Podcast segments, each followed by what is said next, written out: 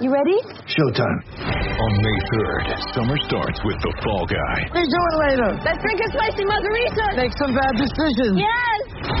Audiences are falling in love with the most entertaining film of the year. Fall Guy. Fall Guy. Fall Guy. That's what the poster said. See Ryan Gosling and Emily Blunt in the movie critics say exists to make you happy. Trying to make it out? Nope. Because I don't either. It's not what I'm into right now. What are you into? Talking. Yeah. The Fall Guy. Only in theaters May third. Rated P G thirteen.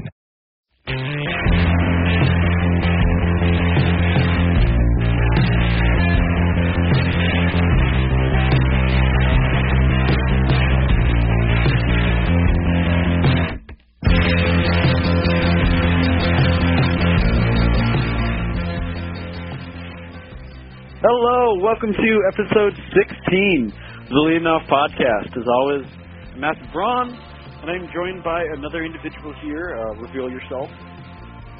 Hey everyone, Cooper Carlson here. We talk about the Twins, who have lost all but locked up the A L Central Division with, what, nine to go? thirteen, eleven games, so here we are. You are, uh, all right. Starting off, we're testing fate. Immediately we're already going to do that.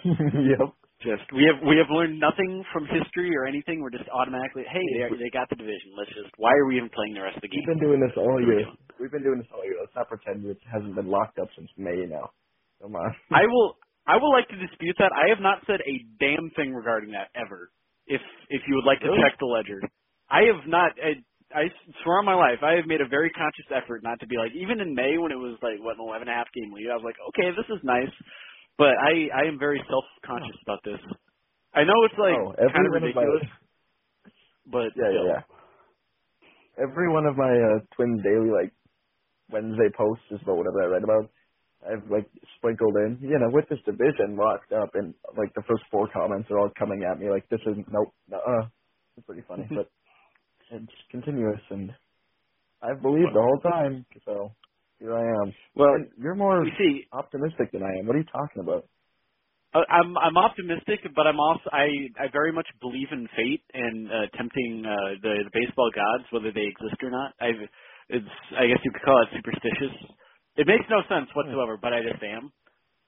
I don't I don't know. I, I can't do it. I don't think I have any um I don't think I have any impact on how the Minnesota Twins and the Cleveland Indians will finish this division. I, I just don't think I'm involved in any way, so I can say what I want here. But you're certainly true. This is more of a mental thing for myself.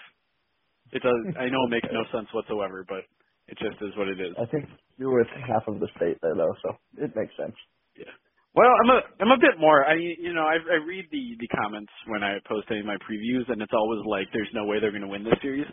Without fail, it's always that. Uh, and I'm not quite at that level. Hell, I even predicted they'd take two out of three, and they actually did that uh, for this Cleveland series. I suppose I'm getting a bit ahead of myself, but uh, I'm I'm somewhere in between of just being really cocky, like we want the Yankees, and uh, there's no th- uh, this team will find a way to choke out of it. I'm somewhere in between. I guess cautiously optimistic is kind of the way I'm taking it. Just I take it one day at a time. How about that? Let's go with that. I'm either all in or all out. There's no in between for me. Let's let's go. Jeez. All right. Well, all right. You know, uh, life is life isn't that black and white. There's gray areas. I don't know. I've never found it. All right. So let's get started here. well, let's yeah, yeah. Let's actually talk about this. So we got a, a, a pretty hefty episode, and now we'll be talking about the week in review, of course. We're talking about some of the specific things that happened this week. Talked about José Berríos. Brusdar Graterol, who it was pointed out to me by Cooper that we have barely talked about him, so feels like a good time to talk about him.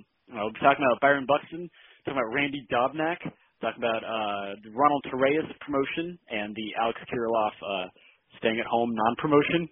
We're talking about uh, Jorge Alcalá being promoted. We'll be talking about some uh, injured players returning, talk about some newly injured players and some injured players not returning yet. Have some fan questions, of course. Uh, as always, the Martin Perez question, my favorite one.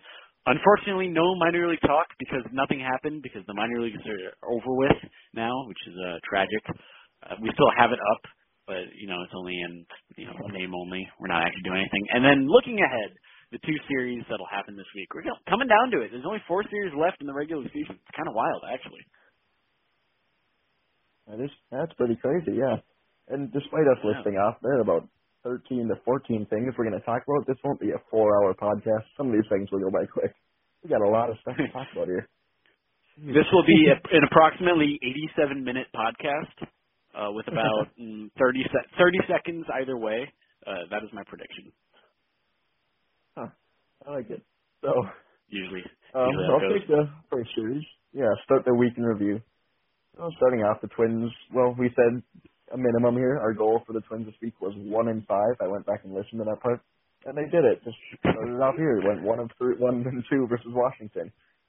The return of the great Twins second baseman, all-time favorite player for myself, Brian Dozier, and he got in the game, got out like five times in the series. But hey, he was good as Twins, so whatever. Twins won the first game five zero. José Berríos did his thing. He was able to come back after um, you know just a couple months of struggling and show that he can be hopefully a number one starter in the playoffs, and that's likely where he'll end up. But we can get into that later. But with our extreme lack of starting pitching. But anyways, uh, next two games, Twins did not win. Martin Perez went out there for game two, and he's Matt's favorite player, but sadly he did not come away with the, the win.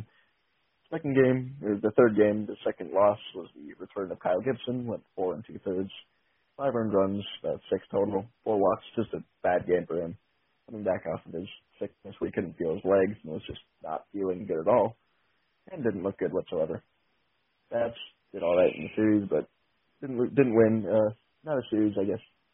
Twins really went in expecting, and Rocco Baldelli kind of showed that with his lineups.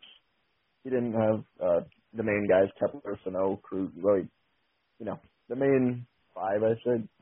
It was just, the lineups were crazy, and it just kind of looked like he was preparing for the Cleveland series, which would move on his part, because what happened in the Cleveland series, Matt? Well, well, well, we can get to that. I still want to talk about Washington series a little bit. Uh, so, yes, the first game, I thought, uh, in all honesty, I thought that first game was probably one of the best played games they've had all year. Just on all parts, pitching, obviously, you throw a shutout, uh, hitting, uh, Mitch Garver had a clutch home run, and then they added on late. And then uh, fielding was outstanding the entire day. So it was a it was a nice game, uh, especially against – it's nice to always play good games against good teams. Which is, I know that's like a very standard, like stereotypical thing to say, like, oh, you got to play well against the good. Like that's something Burt Blyleven would say, which kind of makes you self-conscious. But it's like, it, it it's also true at the same time. If you play good, if you play well, chances are you're going to do well. And they did that. Next two games obviously fell off a little bit. Uh, bad starts immediately kind of sunk that. Uh, defense was sus at times. The offense was fine, but when one and a half to two of the phases aren't going to work, then your offense really can't make up too much. So that was unfortunate. But also, like you said, it seemed like uh, they could have pushed it and had some, you know, a better chance at winning either game two or game three. But when you literally send out Ryan Lamar as your starting center fielder, you're not going to win too many games uh, because, of course, they're kind of saving guys like Kepler as they were banged up, saving them for the more important series coming up afterwards. So it was uh, – a play for the long term, but it's always kind of rough in the short term. Actually sitting there and watching that game, like, wow, this is not a major league outfield. This is, uh, wow. You're telling me Lamont Wade, Ian Miller, and uh, Ryan Lamar didn't get you excited out there? Come on. You, you know what? You know what? Hot take. They really don't. Really don't. What? Wow. So I mean, you're saying if I would have told you in May that that would have been the Twins outfield, you would have been disappointed? I don't understand. Well, I see. There's uh, it would have been one way or the other. I would have been like, "Wow, everything went horrible," or I'd be like, "Wow, everything went so incredibly well that we're already saving for the it's playoffs really like a month beforehand." It was kind of really somewhat in between. Injuries. Yeah, it was in between. Yeah, it wasn't, you know, because things were going well. Cause everyone on the team, you know, pulled yeah. something or was just not feeling well. So overall, yeah. I mean, it was a, not the best way to see those guys. It was a selective playing, I, I suppose, would be it. Could, we could push them if we want to, but uh, as as my father would like to say, yeah. it is a marathon, not a sprint. So there's no need to do so. So uh, wise man he is. Anyways, moving on to the next yeah. series. Uh, we had two of three at Cleveland, the last regular season series against Cleveland. And the first game immediately got rained out.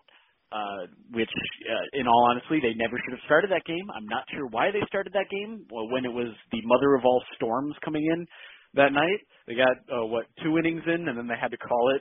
Uh, literally, it was funny because uh, the Polanco at bat, those the last at bat of the game, uh, he struck out, and the pitch right before, you could see the guy of the grounds crew coming out, opening up the back door behind home plate while the the game was still going on. Like, hey, we need to stop. Oh shit! Uh, hey guys, we need to stop this.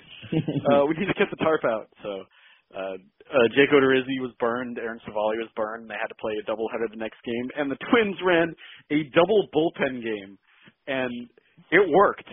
Holy crap! Did it ever work? The first game, Devin Smeltzer went three innings, did uh, some defense, led in two outs to save all the runs. So he did fine, went three innings, uh, but everyone after him, you know, Zack Littell, Tyler Duffy, uh, Sergio Romo, and Taylor Rogers to end the game, uh, throwing up zeros. No earned runs in that game out of basically the entirety of the bullpen, which was impressive. Polanco had the only runs of the game uh, when he uh, performance-enhancing drugged a two-run home run out uh, to center field, or, or at least that's what, that's what Mike Clevenger thought, I suppose. Uh, hey, you know, when you hang a changeup, you can only blame it on performance-enhancing drugs. That's really it. All you can do. So that was the first game. Fun game, an exciting game. Uh, game two, kind of in the same vein, it was uh, Lewis Thorpe, my son, who I love very much, made that start. It did not start too well for him. He had he allowed uh, a few runs, was walking everyone and their mother, and then somehow struck out the side uh, and got out of it with only two earned runs. Not sure how he did it. Did it. Got a few more outs after that, but really didn't do too well. Kind of kept him in the game, but uh, wasn't wasn't the best. Uh, bullpen came in, did its job. This was the second wave. You know, guys like Brusdar Graterol, Cody Stashak, uh, Trevor May. They were the guys who were pulling their uh, weight, but they did it.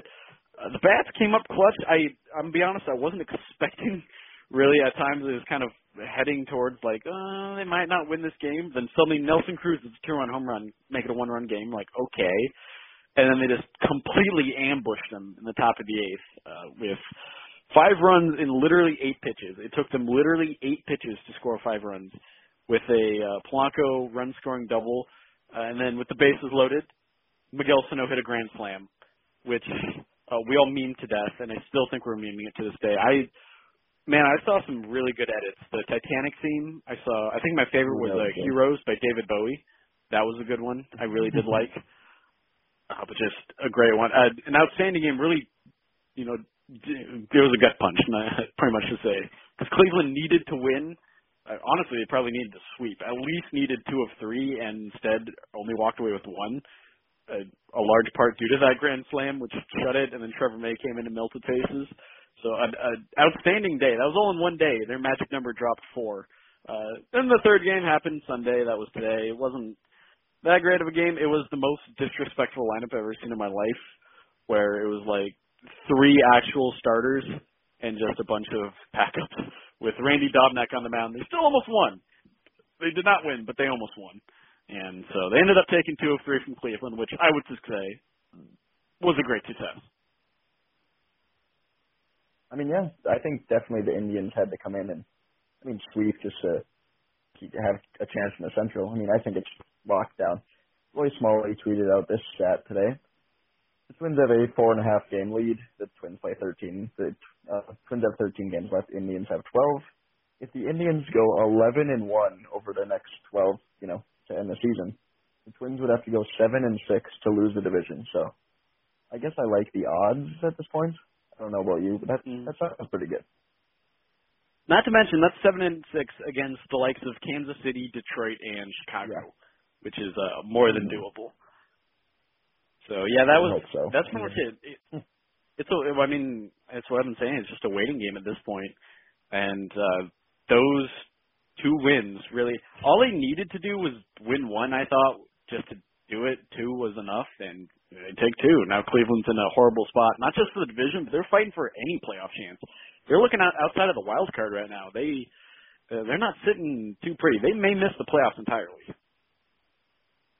And that it would be. I mean, I hope they miss the playoffs. I don't want to see Cleveland in the playoffs, honestly. I'd rather see Oakland or Tampa Bay. I don't know if that's what everyone else thinks, but I don't want to see Cleveland in the playoffs. So I hope they miss it. Uh, I mean, they probably honestly, lose it anyway, but, you know. Well, yeah.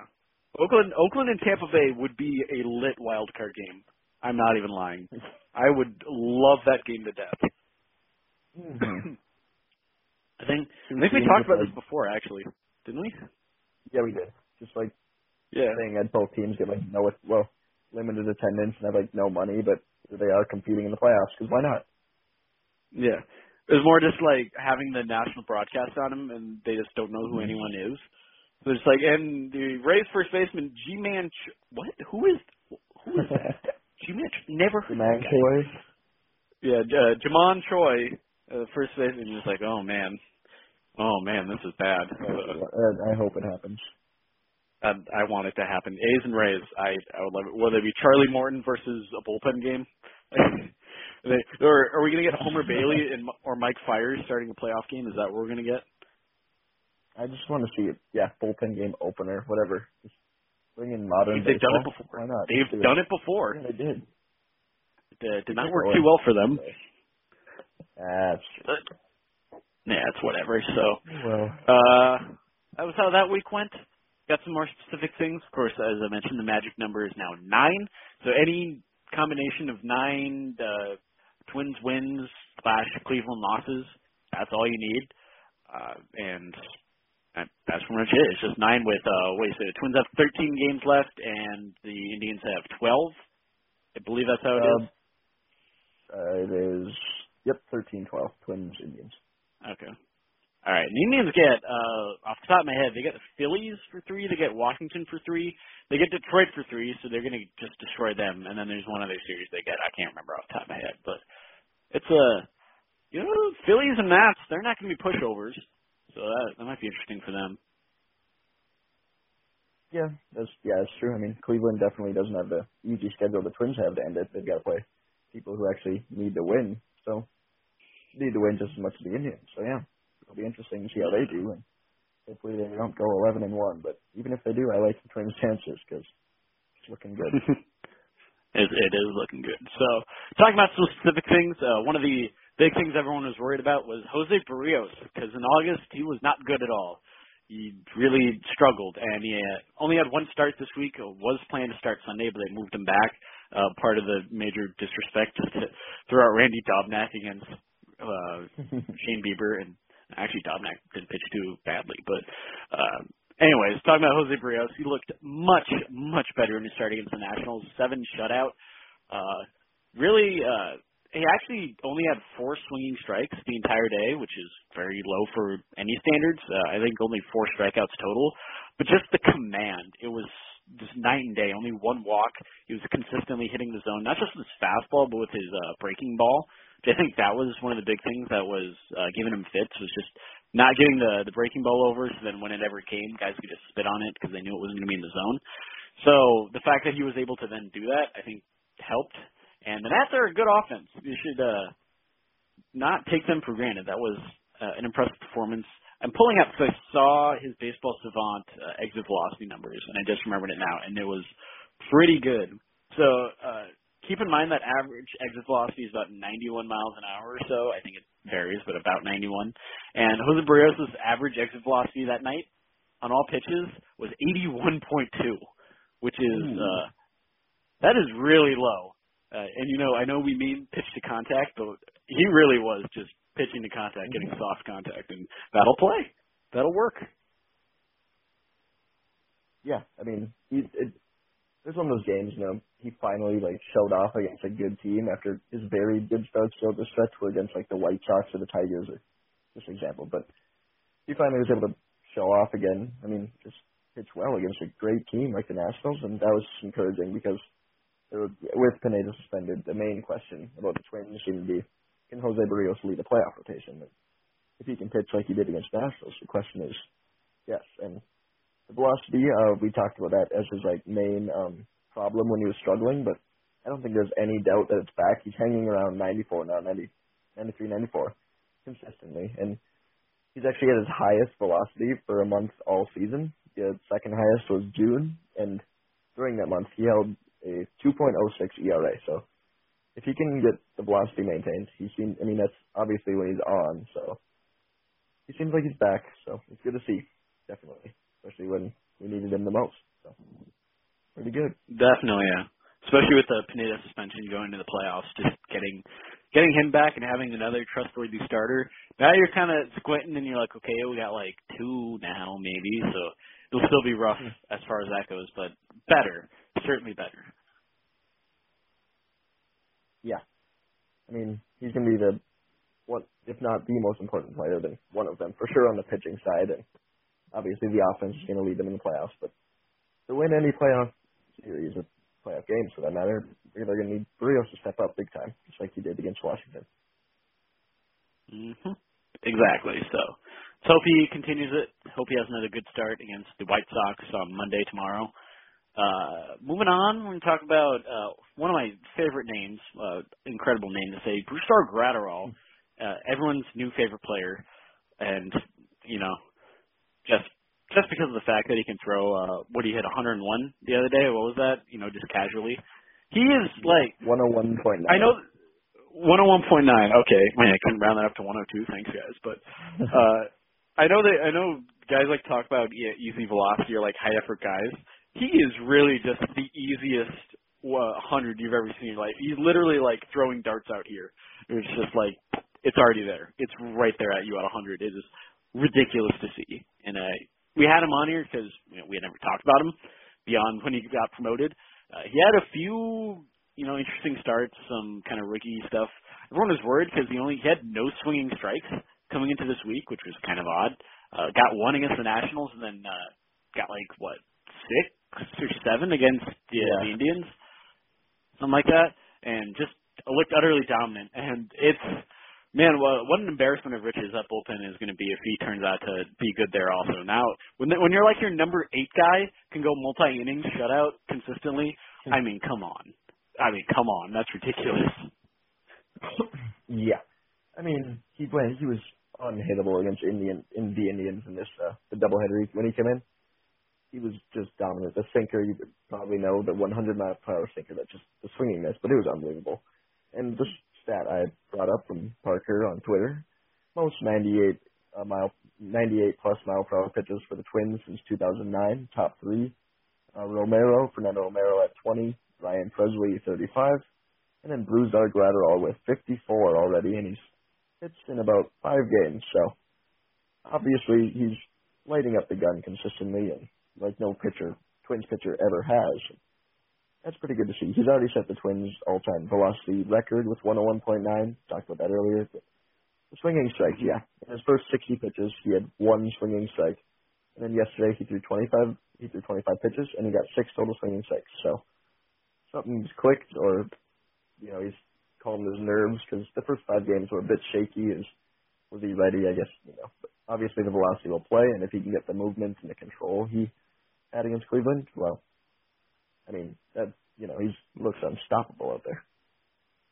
Certainly. I think, uh, you know, granted, I'm like untrained eye, like Jackass doesn't know what he's talking about, but from watching him on uh, – against Cleveland, it looked like his windup was a little bit different. I think he was actually pitching uh, with a full windup instead of from the stretch, which he kind of was doing beforehand.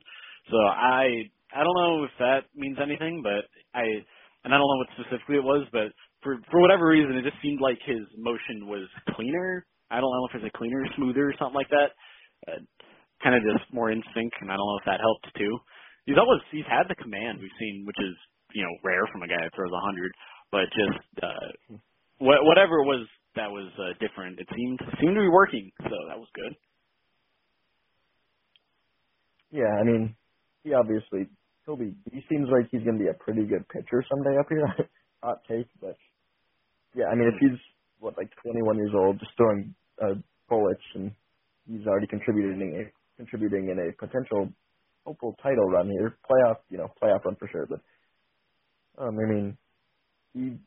It was a question of whether he'd be on the playoff roster, but if he can continue pitching like he is right now, then, I mean, why not? Let's see what we got here. Keep it going. I mean, they might not keep him on there just because it's like, all right, if he goes on, then who do you take off? That seems to be the question. I mean, there's a lot of a lot of worthy candidates there. But, yeah. uh, a lot of a lot of names, and all of them are good. All of them, like, I was also going through, it's like, okay, so he throws ninety-five, he throws ninety-five, he throws ninety-five. Mm-hmm. When was the last time we had, like, a, a modern Twins bullpen where, every, you know, minus Sergio Romo, uh, shout out to Sergio, keeping it real at eighty-six, uh, where, like, basically uh-huh. every other guy is throwing heat. It's like, it it felt rare even just a few years ago, and now it's literally the norm. Now it's like, okay, Trevor May is throwing ninety-seven, yawn. Like, they're joking about it. He comes, Trevor May comes in after Graterol, and he's just hitting ninety-seven. They're like, oh, only ninety-seven? Come on, Trev. Well, what is this, a charity case here? Come on, dude. So it's, a, it's refreshing, certainly. Yeah, May uh, May used to be the guy out there who'd come in and throw heat, you know, ninety-seven, ninety-eight, but that's nothing now. That's just regular bullpen duty. Sorry, Trevor. I mean, love you and all, but second place. Trev, that's not going to cut it. This not in twenty nineteen, Trev. That's a that's a change-up, dude. What are you doing? So I love it. Fun stuff. Fun stuff. We should. That would be an interesting thing. I know. I know we can't do it now because they just jumped it on it, but do an interesting uh, bullpen uh, ranking now. I know we did one a long time ago, and I had Ryan Harper up there, and mm-hmm. well, I got shit for that. I was probably wrong, but uh, it would be interesting. Interesting to do now. Maybe maybe that's a uh, a Twitter question. Maybe.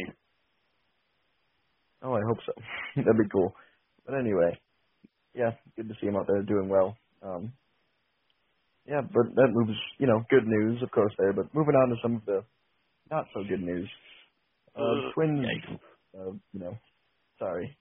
Twins, uh, one of the better players this year, potential first-half M V P, you know, just out of how he contributes. Um, Byron Buxton, he's had shoulder surgery this past week, and he was put on the sixty-day I L. Done for the season. Looks like the outfield will be held by Kepler, uh, Rosario, and whoever they want to put out there in the playoffs, you know, Gonzalez, Cave. But, yeah, that's a big hole to fill. And one that they've been doing pretty well lately, but, it's, it, I mean, that's horrible to see him go down for the rest of the year. I was hoping early September we'd have him back, and now it's, you know, it'll leak into next year's spring training as well. So, I don't know. Yeah, because uh, they were talking, it's not just this year, but they, his status for twenty twenty opening day is now in question with the shoulder surgery. It'll take mm-hmm. about six months or so. And it's just, I, I don't think we can properly say just how unfortunate that is. And that, I mean, we, we all know Byron Buxton's impact. We've seen his numbers, uh, with Twins numbers, with and without him. And it's like, with him, they're one of the best teams in the American League. Without him, it's a little more, a little more sus. And it's not even that guys like Cave and Marwin are bad. It's more so that Byron's effect is, it can't be replicated. It goes more than just on-field performance. And uh, unfortunate also because he was having, he was on pace to have the best year of his career in uh, two hundred ninety-five plate appearances. He had a two point seven F W A R. Double that, you have about a normal year, and so double double that, he's about a five WAR player then, which is elite. Uh, I think that put him in top five for center fielders, and we, I we already knew he had that potential. It was nice to see him show it. Just would have been even nicer if he could have stayed healthy and not get injured in a useless game against the Marlins of all teams. That was uh, uh-huh. uh yeah, against uh, in a game that they eventually lost, uh, of all things. So. Yeah, and of course, guess who was pitching? The ever-great Sam Dyson, but that's whatever. You know, he's just hurting the team.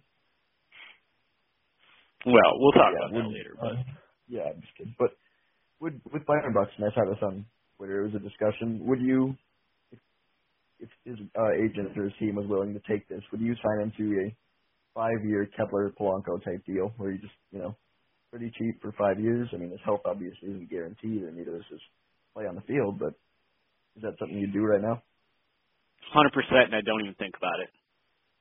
Yeah, okay.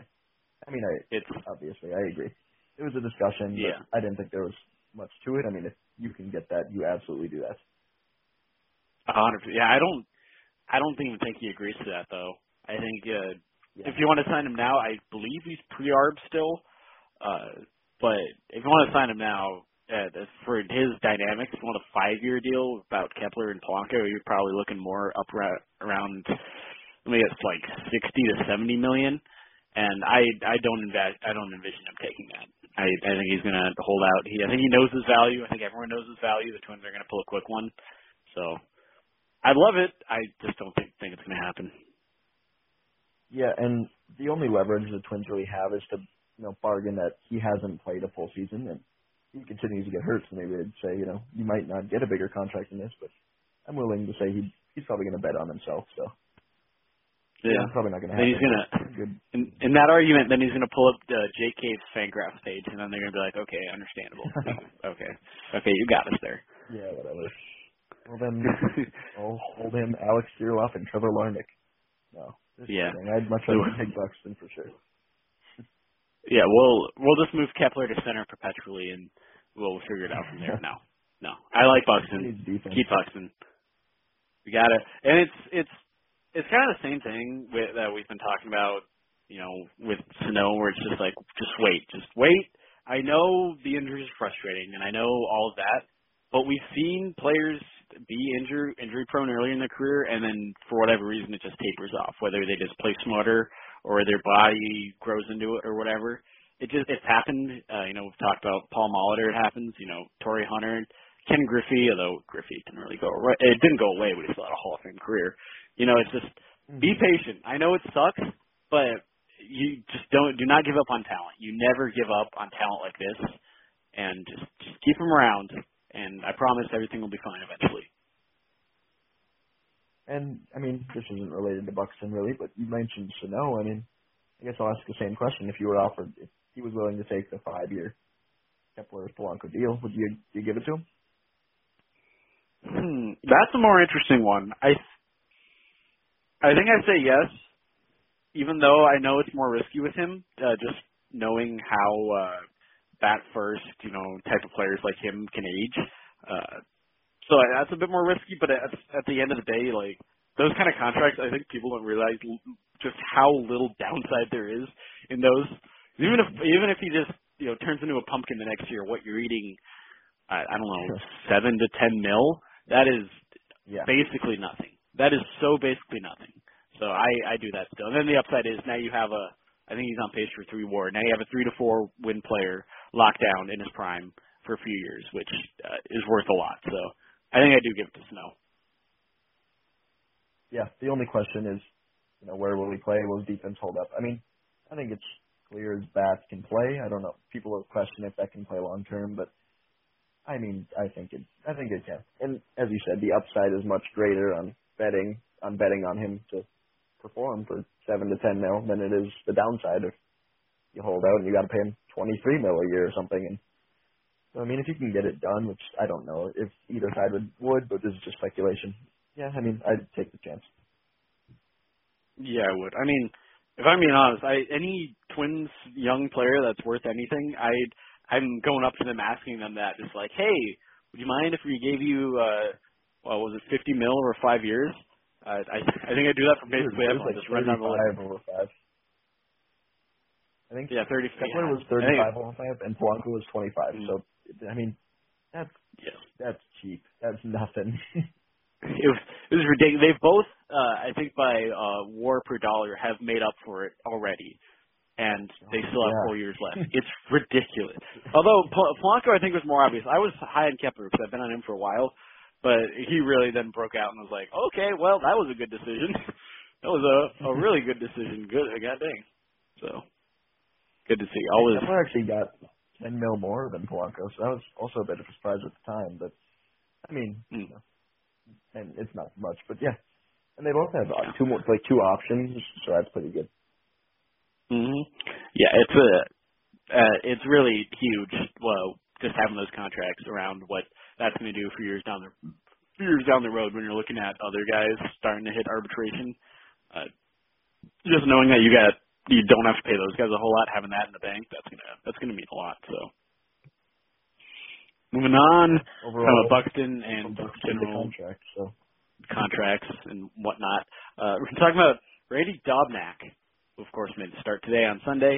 Uh, and I do have to issue an apology to Mister Dobnak. Uh, I completely left him off my Twins Daily Starting Pitcher of the Year ballot uh, for minor leagues. I again, I'm really not entirely sure how that happened.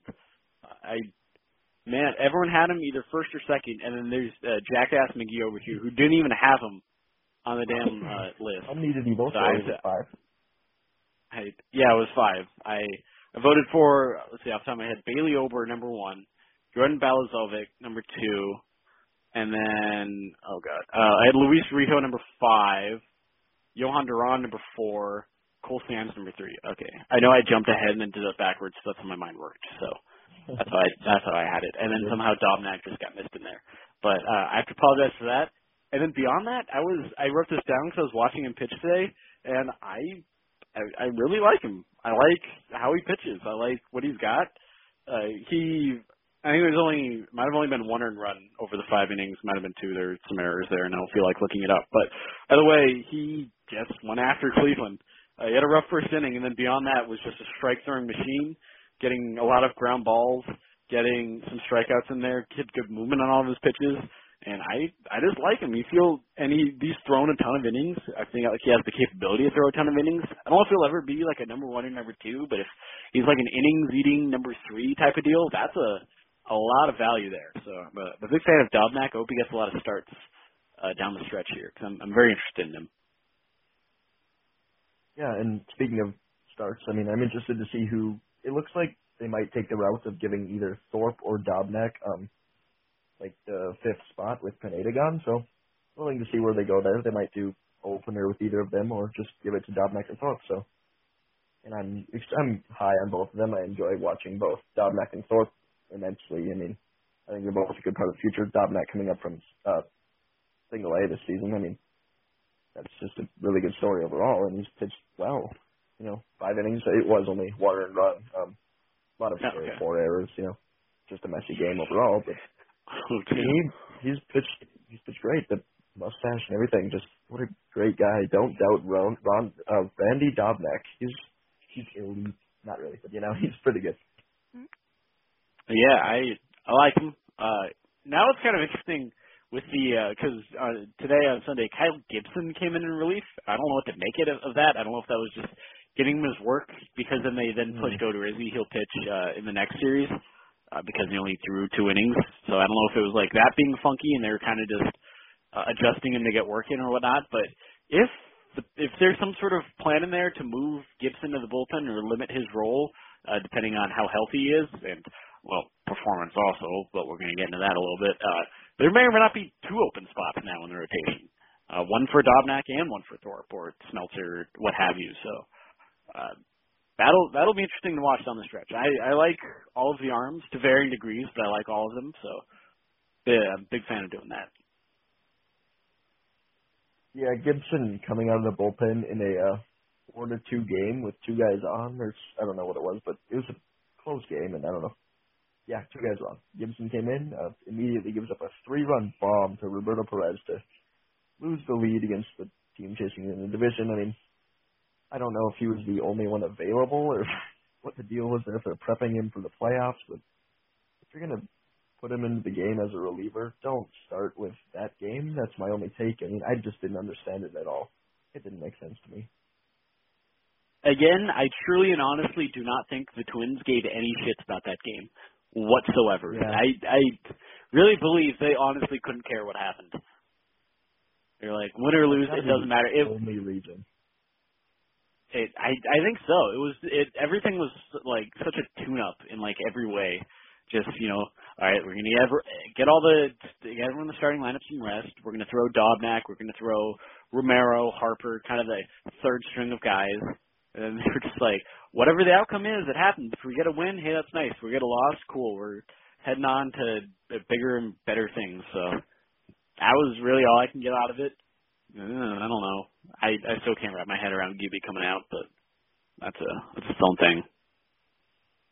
Um, yeah, I guess you're right about the Twins just literally not caring because, I mean, from the bench you could have made a better lineup than the one they threw out there today. Uh, it, it just looked that way anyway. Kepler, Garber, Cruz, Polanco, Castro, um, just you know the big five really. It's just something like the best players just chilling on the bench because.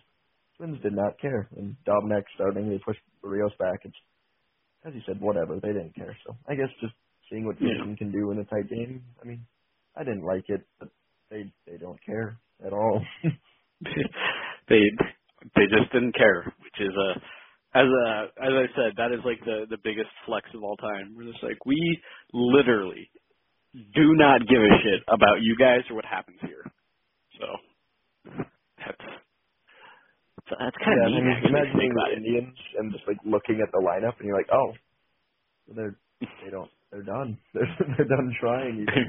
That's, yeah, that's losing like, both games the doubleheader. Lindor telling all of Twins territory that we know what's going to happen. All right, Francisco. Ouch.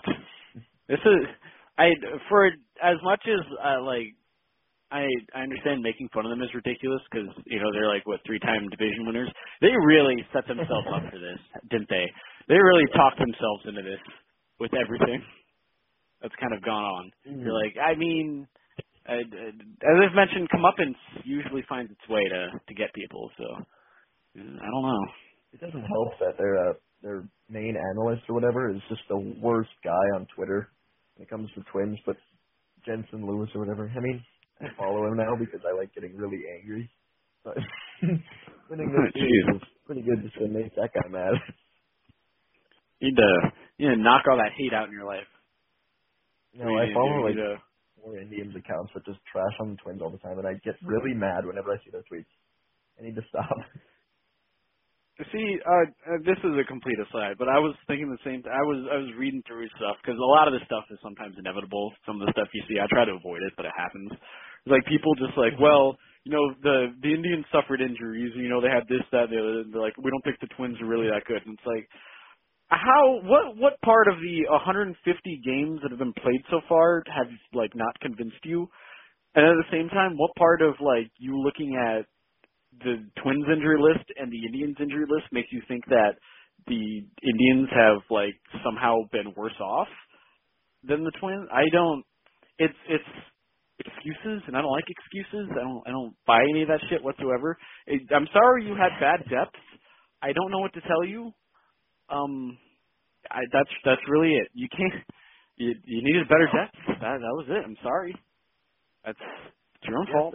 One of the another big thing is. They're just, you know, going off on us for having a cheating our way to the playoffs, despite them uh, basically raising Manny Ramirez to like, grow up in Cleveland. But hey, it's not my not my deal. But it's whatever, you know.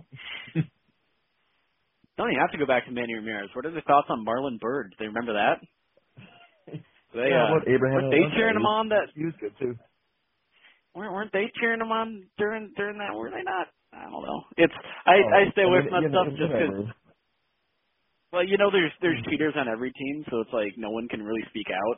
But I I always find it yeah. ridiculous when people trying to get on their like holier than thou and all this. Cause it's like uh, there's no team out there that doesn't have some sort of I mean, dark spot as far as players they've employed. It's just it, it happens. It's inevitable. I'll tell you, every pitcher in Major League Baseball is probably doing something to you know. Hope their pitches out a little. I don't know if everything's considered cheating, but they're all doing something here. Oh, certainly. It's like the way managers talk about it, you can't even like avoid it. Where they're like, because when it when it's like so obvious, and then the managers don't have a, they have like a completely subdued reaction. Everyone's like, well, why is that? It's like, well, because they know the weird shit their guys are doing. That's why they're not gonna they're not gonna come out of here and like just like talk crap about it. Because then the other team's gonna be like, oh yeah. Really? You want to get in that fight? And yeah. It's kind of like this giant, this is weird, giant, unspoken, like we're all going to cheat thing. It's, it's kind of weird when you think about it, actually, but I mean, uh, that's that's why I don't get involved in it. It's like, well, who, literally, who among us? Oh, yeah. It's like, oh, so hey, Rocco, how's it? Why has this guy been performing so well lately? Oh, well, he's putting pine tar on his fingers before he heads out. I mean, no other reasonable explanation there, but no, he doesn't say that, of yeah. course, because. You know, everyone's doing something, but yeah. Yeah, so that's uh, that is the Matt and Cooper take regarding cheating in baseball. It's a, not was I, I wasn't quite expecting it to go down that road, but uh, an interesting no? topic nonetheless. You never know where we're going to go, I guess. You really don't. This uh, itinerary means nothing. We've already gone off track like four times. it's it's kind of funny, actually, but moving on to stuff we have written down. Uh, one of the moves that happened uh, with the Byron Buxton going on the sixty-day I L that opens the forty-man spot. And who was called up? It was, oh, sorry, I misread that. It was Ronald Torreyes. Ronald Torreyes this year, people. Uh, the middle infielder, he was, of course, I know uh, they picked him up earlier this year. He spent basically the entire time at triple A. And with the injury to Buxton, they called up Ronald Torreyes. And uh, our Alex Kirilloff predictions and theories uh, were laid to waste and pretty much uh, killed, thrown into the uh, the back of the truck and buried. So he is. Uh, do, do not think he's getting called up. And since we have Ronald Torreyes up here, who I think left the game with an injury, so oh, woo. oh, Yeah, he was. Uh, I think he was actually the first free agent signing the Twins did this offseason. Crone was he was first, but he was a waiver claim, or he was, you know, he, he was different. Uh, Ronald Torreyes was the first official free agent that was signed. And close to scope, but yes. And everyone kind of went, oh, I wonder if this guy's going to contribute. And he, you never heard his name after that until, you know, came up just a few days ago. We said that with Alex Kirilloff, I don't. We kind of both agreed. We it was pretty much unlikely he was going to get called up, and we'd know by, you know, Tuesday of last week, and he didn't. And we got Ronald Torreyes. So his throwing arm from a shortstop to first base really uh, makes me nervous every time it happens because it's not that great. That's my take. Yeah, no, no, it is not. And uh, expecting Alex Kirilloff and getting Ronald Torreyes is literally the exact same thing as getting socks on Christmas when you're expecting an Xbox. It, it is that to a T. It's like, here's really fun thing we'd like, and here's the boring thing that we ended up getting. So I, yeah, like you said, we were not entirely surprised. I, I put the chances at Kirilloff getting called up uh, somewhere between low and very low, but Ronald, right? They, he absolutely cannot get excited about that whatsoever. He kind of, he kind of just is what he is at this point. He's a spent what, two full years with the Yankees, kind of their utility backup guy, and that's just what he's going to be. Although you're going to call him more now, probably uh, with the Ariad Rounds injury, and maybe if he's not injured again. I actually don't know why he left the game. They never said anything. I didn't see anything, which is kind of strange, but. He's he's here and he's going to get some playing time, especially uh, when there's a when there's a clinch and you have to send out the not hungover lineup the next day. I can guarantee you he's going to be in it. Yeah, I mean, um, certainly a weird one. As you said, it's impossible to get excited, but you can you can try your hardest, I guess. But you're just not going to get excited about Ronald Torreyes joining the team. That's not the biggest move, and you know he's here. Not going to make the playoff roster or anything. He'll get in once in a while, especially with resting players, unless he's done all of a sudden. But, yeah, nothing real hot or exciting about it. But what are you going to do? Yeah, sometimes it happens. Got to make boring moves. So, went on to uh, another move. Actually, pretty pretty exciting move, if you ask me. Uh, Jorge Alcalá was uh, promoted out of the forty-man roster. In preparation for the double bullpen game, I've actually never pitched in the series. They didn't even need him, but in case they did need him, he was there. And in return, Marcos Diplan was D F A'd. Who? Yeah, you probably don't know. He was the other guy uh, acquired at the trade deadline. Yes, that guy who uh, he was. I believe he was D F A'd by the Brewers. The Twins uh, acquired him. Um, he had to be on the forty-man roster, so he was there, kind of chilling at Double A, and he. Didn't do anything but chill at Double A because he was then D F A'd by the Twins. And, uh, man, how you get D F A'd on your day off? That's got to suck.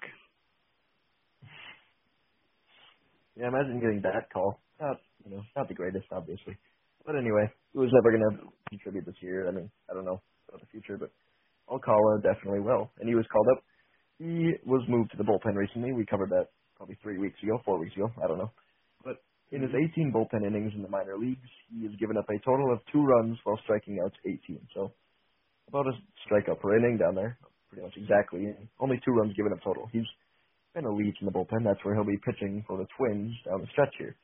Has not pitched yet, despite being up here for the full Cleveland series. I was a bit surprised he didn't get in for either game, the doubleheader, but was never really needed, I guess. So he'll play soon, most likely against him. One of the teams like the White Sox or the Royals where he can just be eased in, but good to have him and Graterol up here, two guys who will definitely be part of the future.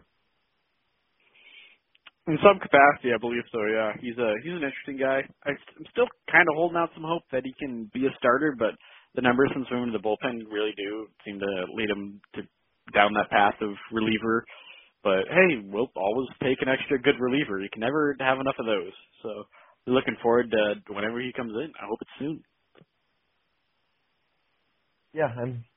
Yeah, that's all we can say about him, I guess. I mean, not much more. Yeah, yeah probably really not high leverage right away, but yeah. Yeah, certainly not. I don't. And you asked the question, why did he never come into the Cleveland series? I think just never was a good time because pretty much at mm-hmm. every time you know, the game was close in some capacity. So it's like. First game, obviously, the Twins had a two-run lead basically the entire day. You're never going to call in a guy for his major league debut in that kind of game. Second game, maybe, because they were behind for a little bit, but it was not that far, and Stashak and Graterol made a lot of sense. And then uh, beyond that, then they took the lead, so, of course, you're never going to put him in. Put in May for two innings. That makes sense. Uh, that was the ultimate. I saw some people complain about that, like, why are you really going to waste May? But I I, I like that move because Rocco just like, hey, we saw with the Mets and Nationals, we saw that game when the Mets blew like a hundred-point lead, so we're not going to go down that road. This is the ultimate, like, we're going to win this game, damn it, and we're not even going to, like, risk it. So I appreciated that. Third game, maybe, but uh, got some time for Romero, got some time for the questionable Gibson. I don't know, and then uh, – oh. Who was it? Ryan Harper to end the game, so made sense there. This kind of just was never a good time. Maybe if there's a blowout or two coming up, we'll see him, but I don't think it made sense to me. Well, going back to game three, I didn't even think about this. They put starting pitcher Kyle Gibson in ahead of him. I'm going to go back to this. That made no sense to me. You got to give Jorge Alcalá the chance instead of instead of Kyle. Oh, I didn't. Nope, I don't like that move. I mean, I guess I didn't care about the game, but in that case, put in Jorge Alcalá. You got him up. He's a prospect. See what he can do in the bullpen. I don't know. I, it's, I it's really – I never saw an explanation, but I'd really like to know what the logic regarding that was. Because I can mm-hmm. – I like if, it's one of those things if I squint, like, really hard on it and, like, think about it for a while, then maybe I could possibly see why they do that uh, beyond just, like, playing, like, five-dimension galaxy brain chess. Like, I really, I'm I'm not entirely sure. So, and I never heard an explanation from Rocco, so I would have I would have liked to, but yeah, I I just don't know. I uh, it, it doesn't make and yeah, unless I get the explanation, I'm going to continue on the road that it makes it makes no sense. I mean, I would have loved to see Alcalá in that final game. If you didn't care about the game, put in the prospect you just called up and see what he can do. I don't know, not the starting pitcher who probably needs some rest because he can't feel his legs. That's just my take. So that's a good point. I just don't know. So moving on to yeah. uh, non still being confused about Kyle Gibson news. Uh, some good injury news, which is, yeah, it's allowed surprisingly. Uh, Max Kepler started again. He made his uh, return to the lineup in the doubleheader. Played both games. Had a good game first game. I don't remember what he did the second game, so it must have been good. But it was nice to see him back. Miguel Sano returned to the lineup. Uh, he. First game, I don't. He actually got a walk in the head, I believe. And then second game, he he did a little bit in the second game. Uh, I think off the top of my head, he might have hit a grand slam in there or, or something. I don't remember. uh, Jake Cave also came back. He was hitting third today, Sunday. I actually really that was good to see. In my opinion, it was, I'd like to see the outfield back, so we don't have to run with like the every with the, like the C-list outfield. So if they see him back, he had two hits. Nelson Cruz returned to the lineup. Also, he had a solid series. Uh, home run, I think he had some other things, but I remember the, the home run against Carrasco. That was a big one. Uh, and then we just talked about him, but Kyle Gibson was back. He made his first start since being put on the I L against the Nationals. It was a disaster of a start, but he was still back. And, of course, made the relief outing that we're still questioned about. So uh, both outings were just horrendous, so you're kind of like, I don't know, is he still hurt? Is he still like – not feeling well to some capacity, or is he just rusty because he never had any minor league time? Because there was, there are no minors right now, so that might have played a role. But they're back. That's that's good news. Uh, yeah, Kepler for me. Uh, when he came back, I think it was second game he was back. I don't know if he was back for two even, but first or second game he was back. He was late in the game. Didn't look like he was running well or swinging well at all. And, I mean, it, you know, I guess playing against Cleveland just because you kind of have to and. I mean, you're fighting for the division here, but I wouldn't be surprised at all if these next this next whole series we don't really see Kepler much. I didn't think he looked good at the plates or running or anything really. He was battling it a lot. Nelson Cruz looked better, but also still a little banged up, which is annoying to see. That's just the way it goes up. Cave, good to have him back. He'll definitely be probably the fourth outfielder in the playoff uh, play, playoff roster. There's the word. Uh, yeah, but Gibson. Uh, I mean, he could be the number – it's scary, but he could be the number three starter in the playoffs, which, oh, that – they might just forfeit by that time. But, you know, if it comes down to it, he could be a game three starter, him or Martin Perez. So, hope to see him get going. I, That is a, that is going to trigger some nightmares to me tonight. Uh, game three starter uh-huh. Kyle Gibson or game three starter Martin Perez. That is a frightening statement. Uh, just oh god, that is that is terrible. Well, now uh, now might be a good time. I shoot, honestly, I, I made that joke. It was like, all right, first game Berríos, second game Odorizzi, third game Taylor Rogers until his arm falls off his body, and then beyond that just work from there. And that's kind of what yeah. I'm leaning towards. Uh, You know, I was going to say, I think we should all uh, rescind our takes. Uh, we don't need, we didn't need Madison Bumgarner or any other starting pitcher. I think, uh, I think we're fools, or, or as I like to say now, we're we're clowns of some sort, some sort of clown meme. Um, that uh, that is looking incorrect. I think they could have used another starter or two. Yeah, and of course, hindsight twenty twenty, but we we were really expecting Kyle Gibson. Well. Of course, at the time, we did have a unsuspended Michael Pineda and a elite José Berríos and a all-star Jake Odorizzi. And then, you know, Kyle Gibson was pitching average, so we thought we can get by with these four guys. And everything is kind of turned upside down. A starter would have been nice to acquire. Just someone like who Oakland got in, Tanner Roark even. Just someone simple. I don't know, but they didn't. And here we go in the playoffs with Gibson and Perez. Woo. It's, uh... So that's going to be uh, quite the gamble, although we're all going to look silly when Kyle Gibson fires off seven scoreless in Yankee Stadium. You know, we're really going to really going to be – although, would he be pitching at home? I think he'd be pitching at home there. Um, yeah, I think in this – Unless, you know, in that scenario, going on a run, home field advantage. Yeah. Well, that was – man, if, he, if Kyle Gibson does fire off seven in Yankee Stadium, some weird shit really just went down. Either Odorizzi is done for the year, or I don't know. It's scary, but anyways, um, sorry, I, I, oh, good thing I have no, no control over anything that could happen.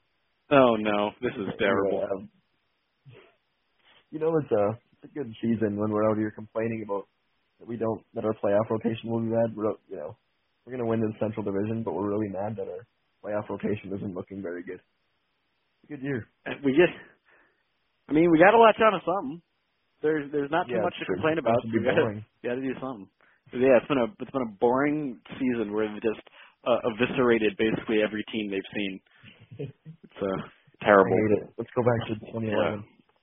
Yeah. Go back, let's go back to last year when uh, you really you know really got your the you really grew some some man muscles watching Trevor Hildenberger blow saves in September. That was. I just had Matt Belisle though. Oh, man, Matt Belisle. At least we had Matt Belisle when he changed his arm action. That was great. Sidearm Matt Belisle.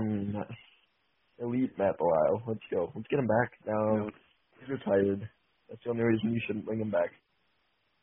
All, all I remember uh, about Matt Belisle last year was he came into pitch in the last game with the Joe Mauer uh, uh, playing his catcher for the last time and immediately gave up a double to Yoan Moncada.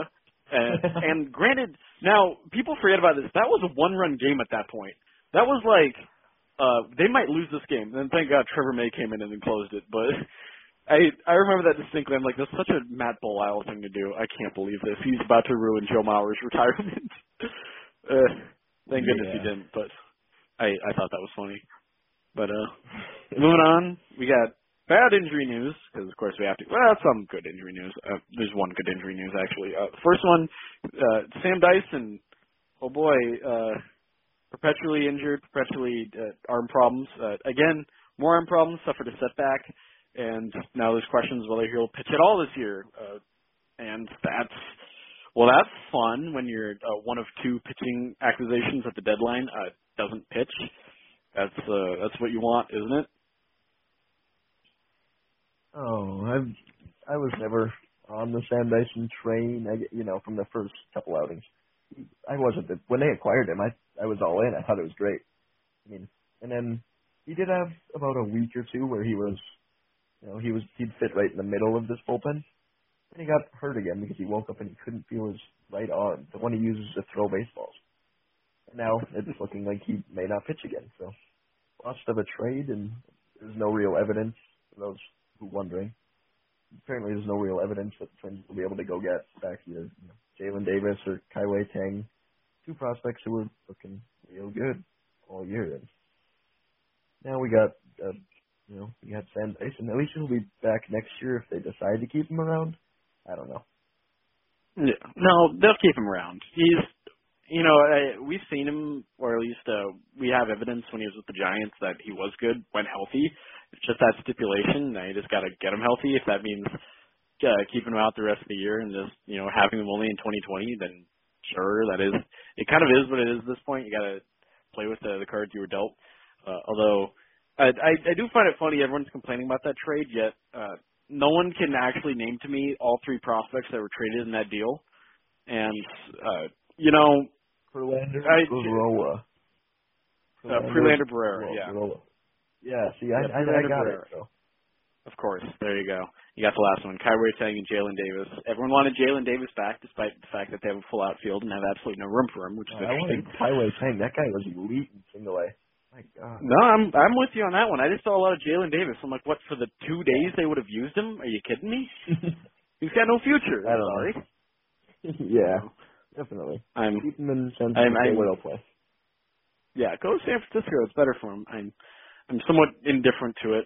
I thought they didn't give up too much, and they got back a, a solid reliever. I'm sorry. It, it definitely sucks that he's injured, and he didn't tell anyone he was injured until after he was traded, and it sucked. But what can you do? Not really much. The Giants didn't know, and it wasn't malicious, so.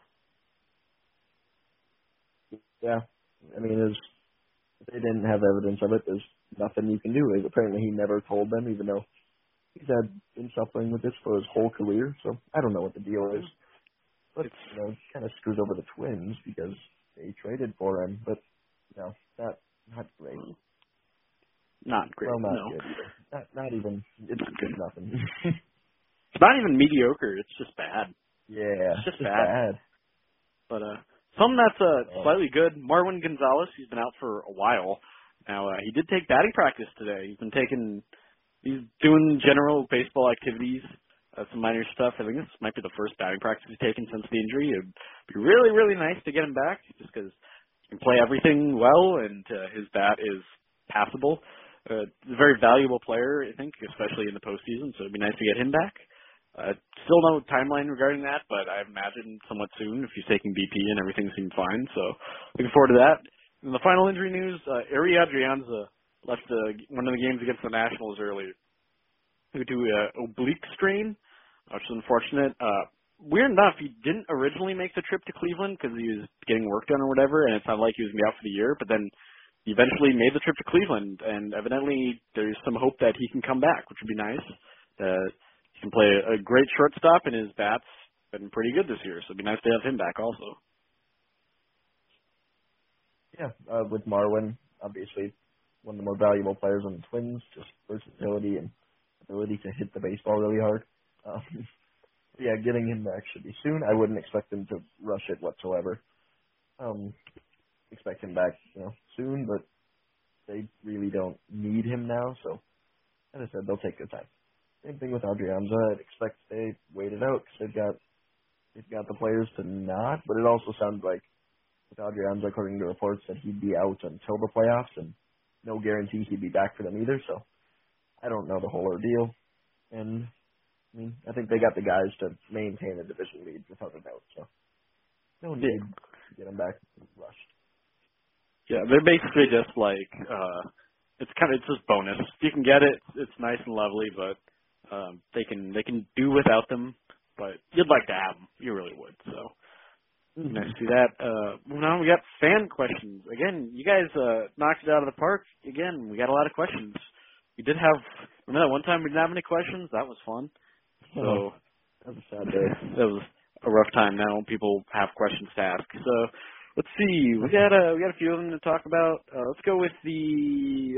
I guess let's talk about this. So Cody Perkle. Uh, I hope I said that correctly. Sorry, if I didn't. Uh, asked how much would Giddy have to pay the Twins to come back next year? Which, uh, well, it, it's a it's a it's a mean comment in spirit. However, I understand what you're getting at.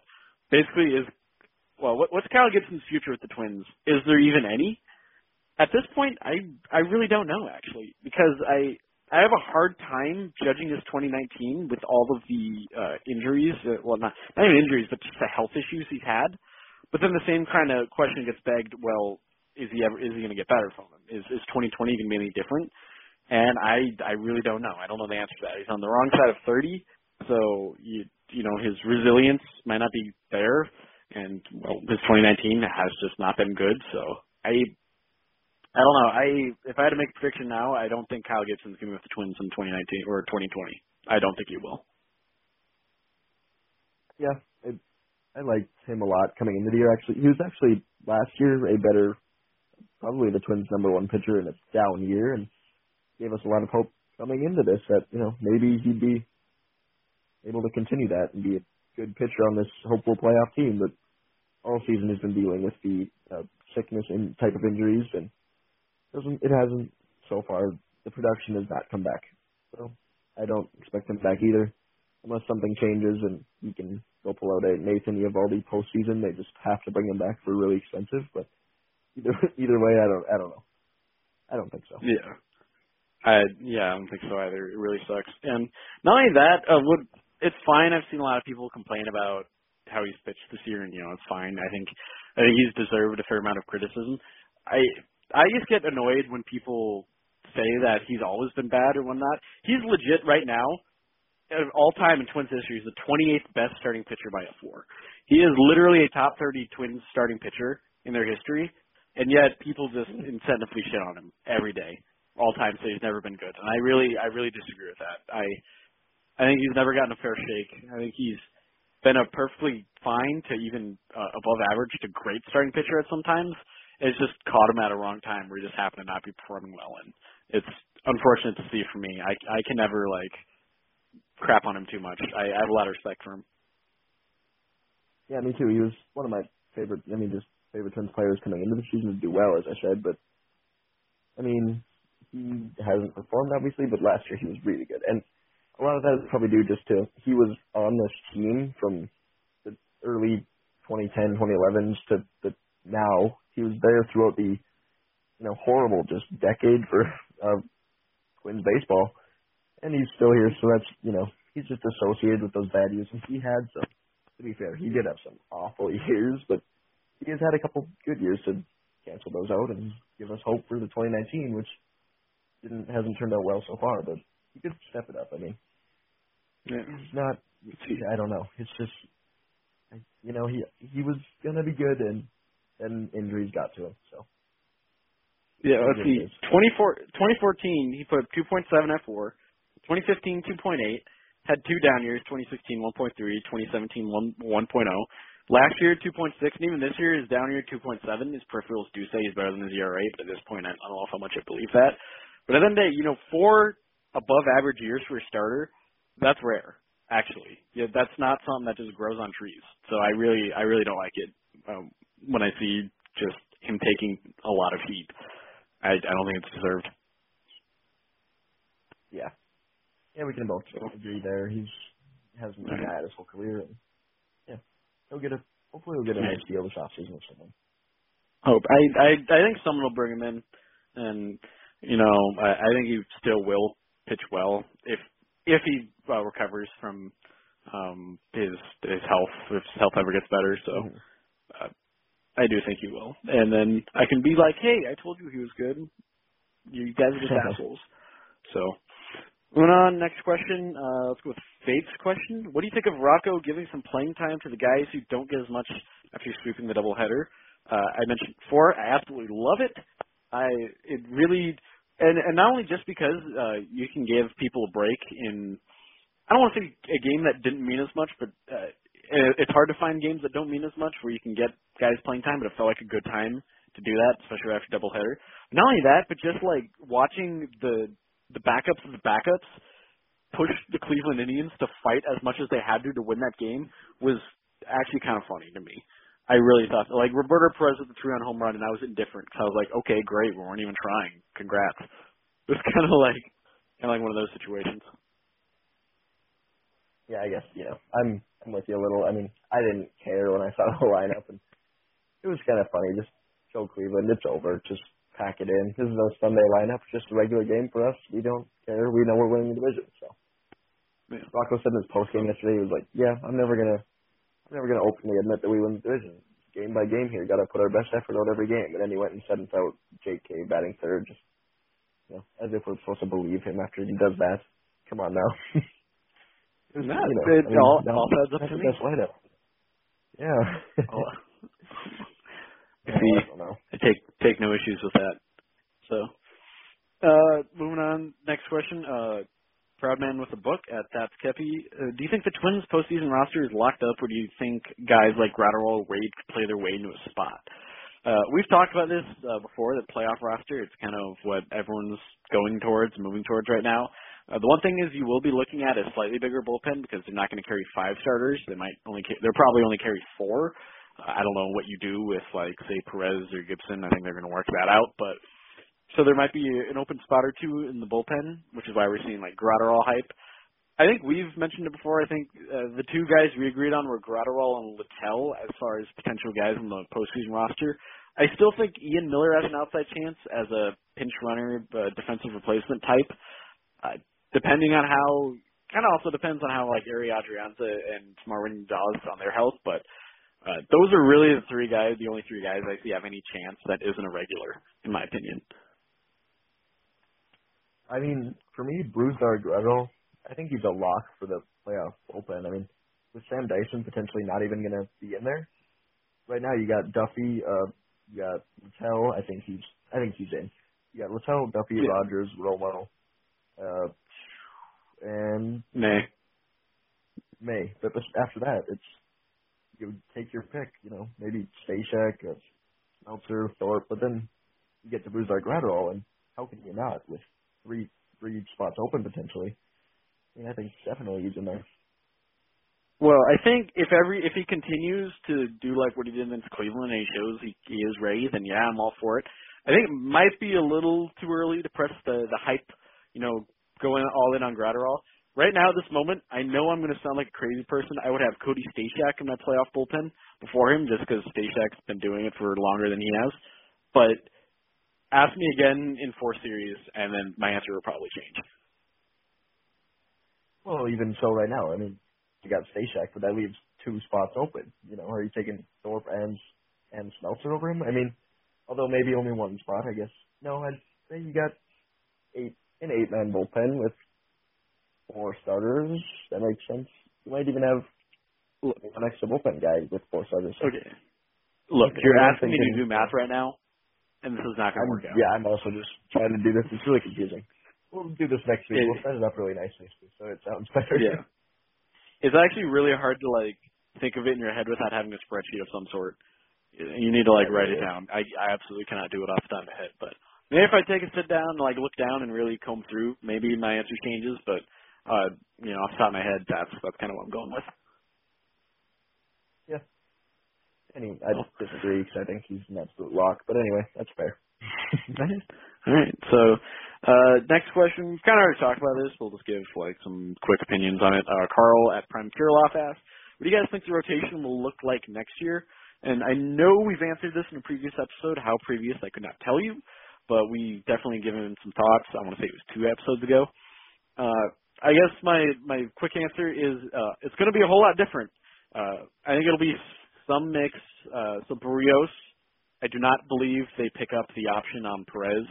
Uh, I think actually we do see a Pineda extension, even with the uh, suspension. That actually might give them some more leverage, might get them a bit more cheap. So uh, I think they bring back Pineda. Honestly, I, I let uh, Kyle Gibson and Odorizzi walk. And then beyond that, uh, do some mix and match of trades, free agents, and uh, guys like Thorpe and Dobnak. So that's, that's kind of my quick answer. Yeah, I'd, I'd say it's going to be Berríos, free agent signing, Wade acquisition. I mean, that's what I would hope anyway. And then a mix of either, you know, Michael Pineda and Jake Odorizzi or just one of them, and then a prospect that you named. I mean, I'm hoping to kind of hoping to see Pineda back. That's for a different day. We didn't write it down, but we can talk about that some other time. But Odorizzi, I do. Yeah. Maybe he comes back, but I think he gets a pretty nice deal. One that the Twins might not be willing to pay with starters they got upcoming and money to be spent, spent elsewhere on the rotation. So, and then a uh, guy in the minors, like Thorpe. Yeah, I man, I, I go back and forth on Jake because you look at his E R As and your peripherals, and you know the, and you're like, okay, is that a pretty good year? But just what really kind of is backbreaking is just the lack of ability to go deep in a ball game. And I know that's everyone does that nowadays. It's rare to find a starter that does, but with him, it's it's five and uh, it's five and gone every time. Five innings, you'll get through the lineup twice, and the third time they'll just destroy him. And it always puts the pen in a tough spot, no matter how good the E R A and peripheral numbers. The wild thing to me, actually, I think he missed. He's only missed one or two starts this year. He does not have enough innings to qualify. He does not have enough qualified innings, despite only missing like one or two starts.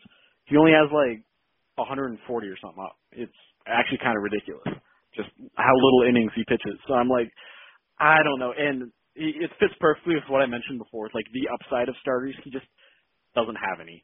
I think like seven is his absolute max. He's never. I the day Jake Odorizzi throws a complete game is the day that uh, hell freezes over, pigs are flying, and Packer fans aren't obnoxious. You know, it's just not going to happen. Yeah, that's, yeah, definitely a good point. I mean, I I agree. Odorizzi, he's, as you said, no upside. He's going to go five innings. He's going to give up three earned runs. He's going to strike out five, maybe four, even six, who knows. But he's going to be pretty average all the time. And that's about all you're going to get out of him. Shouldn't expect much more. And he's going to throw seventy high fastballs or something along the lines of that. Yes, absolutely. So, so there's that. Uh, let's see. Let's go to this question. Uh, I'm a big fan of this question from Carl Gosman. Oh, why does Cooper hate advanced stats?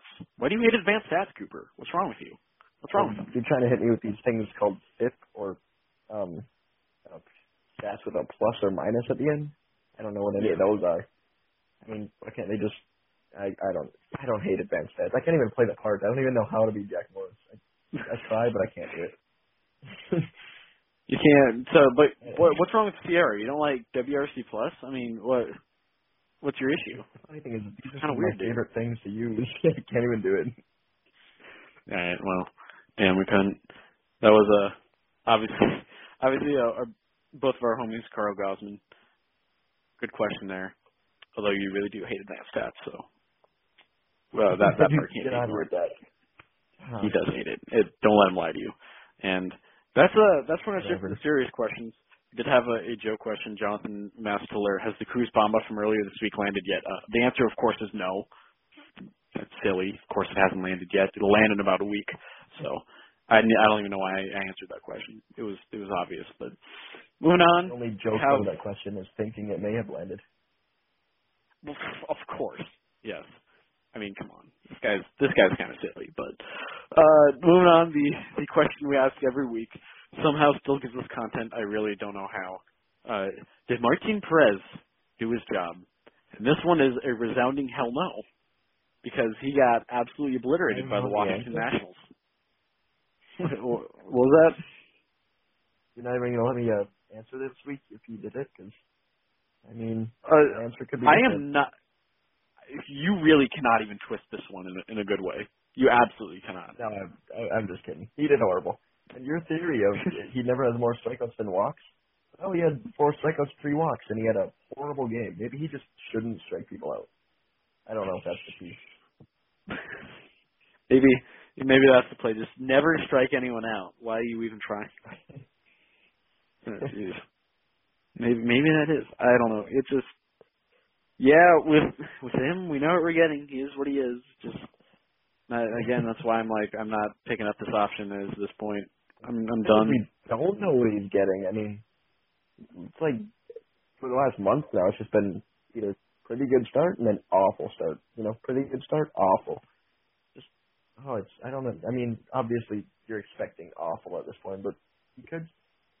I'm still, you know, just to mess with you, I'm going to keep going on Martin Perez, but I I don't think Fine. he's that good, I guess. yeah, no, well, I you know, maybe I, I know you say that. I know you say that, but it's like every start, the peripherals are basically the same. It's whether or not he gets the, the tasty Babbitt block. That depends on it. Going back to, let's see, uh, against the Kansas City Royals, August second, I'm going from every start from here on out. nine point eight one F I P, oh. eight point seven one F I P, four point two one, four point eight one, two point oh five. That was the one good start against Detroit. Of course, the one we saw. It's funny how that we were saying it. Uh, then seven point three four against Detroit again, six point eight five, or six point oh five, my bad, and six point oh one. Uh, without fail, it's all above, with with the exception of that one start, it's all four point two one or higher. And then the E R As vary a lot, you know, from zero to three to one point five and stuff. But the peripherals are like, no, no, no, no, no. He is who he is. Do not be fooled.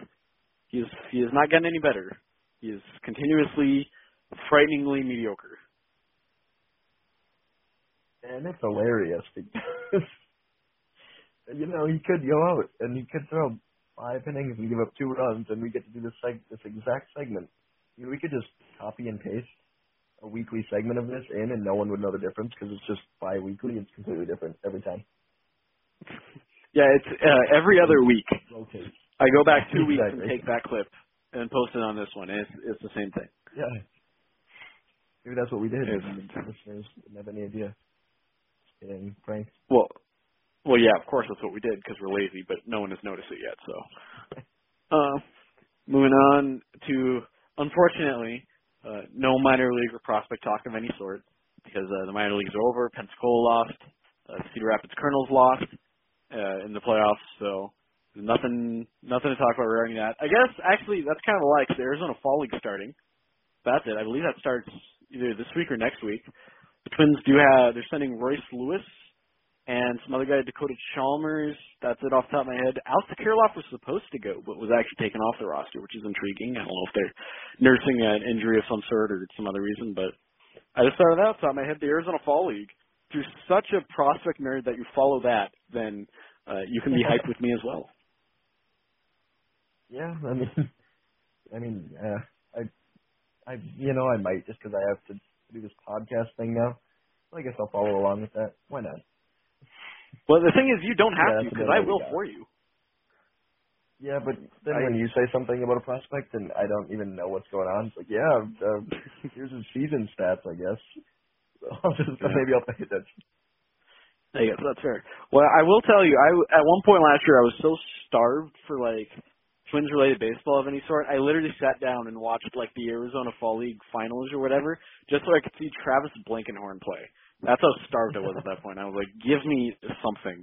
He didn't even get a hit in the game, I don't think, and I still watched it and sat down there for, like, two and a half hours. I had to reevaluate my life afterwards, but I'm impressed. Hey, hey you, you got to be dedicated to the cause or something like that. I don't know. But there's that. So keep in mind that. Uh, Twins Daily will be covering that. Uh, I won't be, but Steve Line will be, so keep that in mind. If that does interest you, we'll be covering it. So moving on to the upcoming week, next two series. They'll host Chicago White Sox and then host the Kansas City Royals, the last regular season homestand of the year. So that then they go on the road for two series, and then that'll be it for the regular season. So they'll be hosting the White Sox. It starts Monday, Monday, Tuesday, Wednesday.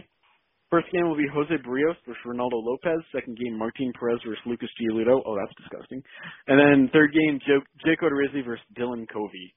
So uh, Giolito's nasty. Lopez has pitched really well recently also, so those might be some, some tough games there. I, I wouldn't necessarily say that they're going to roll over and die on those ones.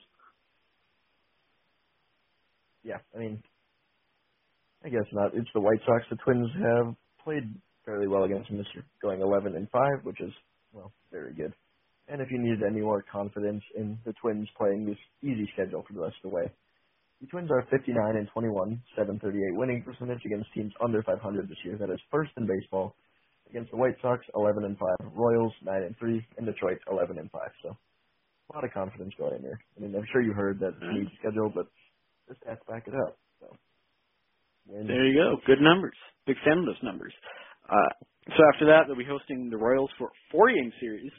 Uh, so I, we don't have probable pitchers for that right now. It'll be interesting to see how they play that. But uh, I will say on the Kansas City side, the one starter they had that was uh, you really was kind of worried about uh, was uh, Brad Keller, and he's been shut down for the rest of the year, which I think is notable because I think uh, is that actually the last series against the Royals? Or is the final one? Um, I think they play the Royals again. They, I think they, they play the Royals again. The year. Yeah, they do. So they'll play two more series against the Royals, and the Royals will have no starter outside Brad Keller, and he was really their only starter worth anything. So somehow they're going to be even, like, more beatable. So I think that's notable. Yeah, I mean, the Royals lost their only competent starter. That's, it, it's just what are you doing at this point, I guess. And you get to series yeah. preview that. How lucky. I get to series preview both of those. Two Kansas City Royals back-to-back. Oh, cannot wait to stab out my eyes.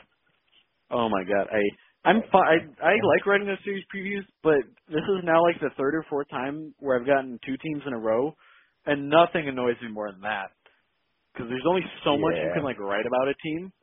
We're just like, I already mentioned this shit last week. I, I honestly cannot find anything else, especially with the bad teams. You're like, wow, here are other ways in which they suck. It's like, cool. You know? Yeah, I mean, and especially when two weeks in a row you have to write the column or the uh, segment, what they do well, and do you have to do two different things, or can you just say the same thing? Uh, well, there's actually no, like, parameters regarding that. In fact, I invented that, really, so, and then they kind of set it in motion. I just kind of play it by ear. I try to do two things. It, it really depends on the team. If it's like Cleveland, like I mentioned, where, you know, they're a better team, I have more stuff to work with, then, yeah, I can go a little bit more ham. But with bad teams, man, some of those, it, yeah, I, I really struggle. I'm not even going to lie. Yeah, that's, that's fair. I mean, reading those, is, I mean, just for the Royals, just kind of tough sometimes because, you know, they they do nothing well. You know, it's a run, but barely.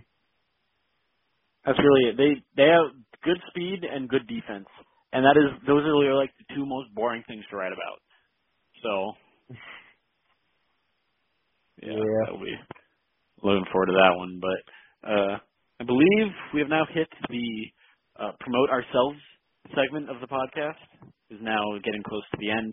I will be previewing that, as you just mentioned, the Kansas City series. I will be having no minor league report because there's no minor league to talk about, unfortunately. That is all that is planned for me this week. I, and off the top of my head, I don't have any other article ideas, so just that really for me. Uh, what about you?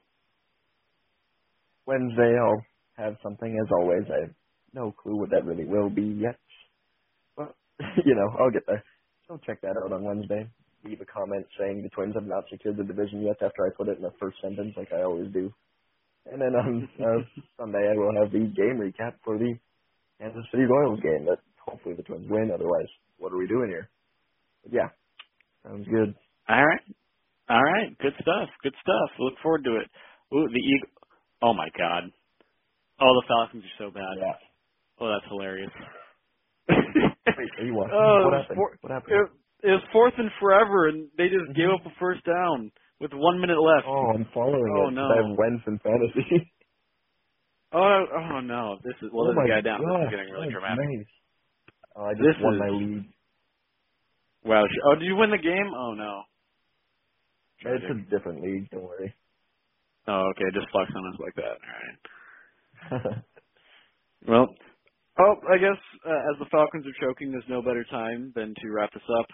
Uh, it was another great episode. Somehow made it to sixteen full episodes without killing each other, which is, I, I actually, that's impressive in of itself, in my opinion. Yeah, I mean, kind of kind of weird. We just get more agreeable. Or, I did I did say I disagreed with you today, but it was something very tiny and that you'll probably yeah. agree with after you look at the bullpen. But yeah, anyway, no, yeah. all right. Yeah, that was the most respectful disagreement. You literally were just like, all right, well, I understand that, so I'm not going to say. I'm like, okay, yeah. well, that's as much vitriol as we're ever going to get into. It is, that is it. The equivalent of us, like, punching each other, pretty much. like, that oh. that is really as severe as it ever gets. Like me punching you, but then giving you the Band-Aid to help you heal. Yeah, and coming back with, like, it's a, like a glass of water, some aspirin, and you're just like, hey, man, I'm, I'm really sorry. I, I shouldn't have done that. That's my fault. Uh, fun stuff. Although it's also now sixteen episodes, and we still don't know how to end one of these damn things. So that's also kind of impressive. Yeah. Our intros and our endings are weirdest parts of this, but it's all good. It's all good. Well, the intro's fun because I have I'm so full of life and energy then, and then just as the hour and a half goes by, I just slowly lose it. Like a. Uh, Uh, well, never mind. I was about to make a really bad joke, so I'm just going to not. Let's end on a good note and not make that joke. So, great episode. Great talking. And look forward to next next week, potentially. We could be talking about the A L Central champion. It's that close right now. I don't I don't think it's going to happen, but it could actually happen this week. Yeah, I mean, I've had it done since May, but anyway, yeah, good episode, and see you next week. Yep, see ya.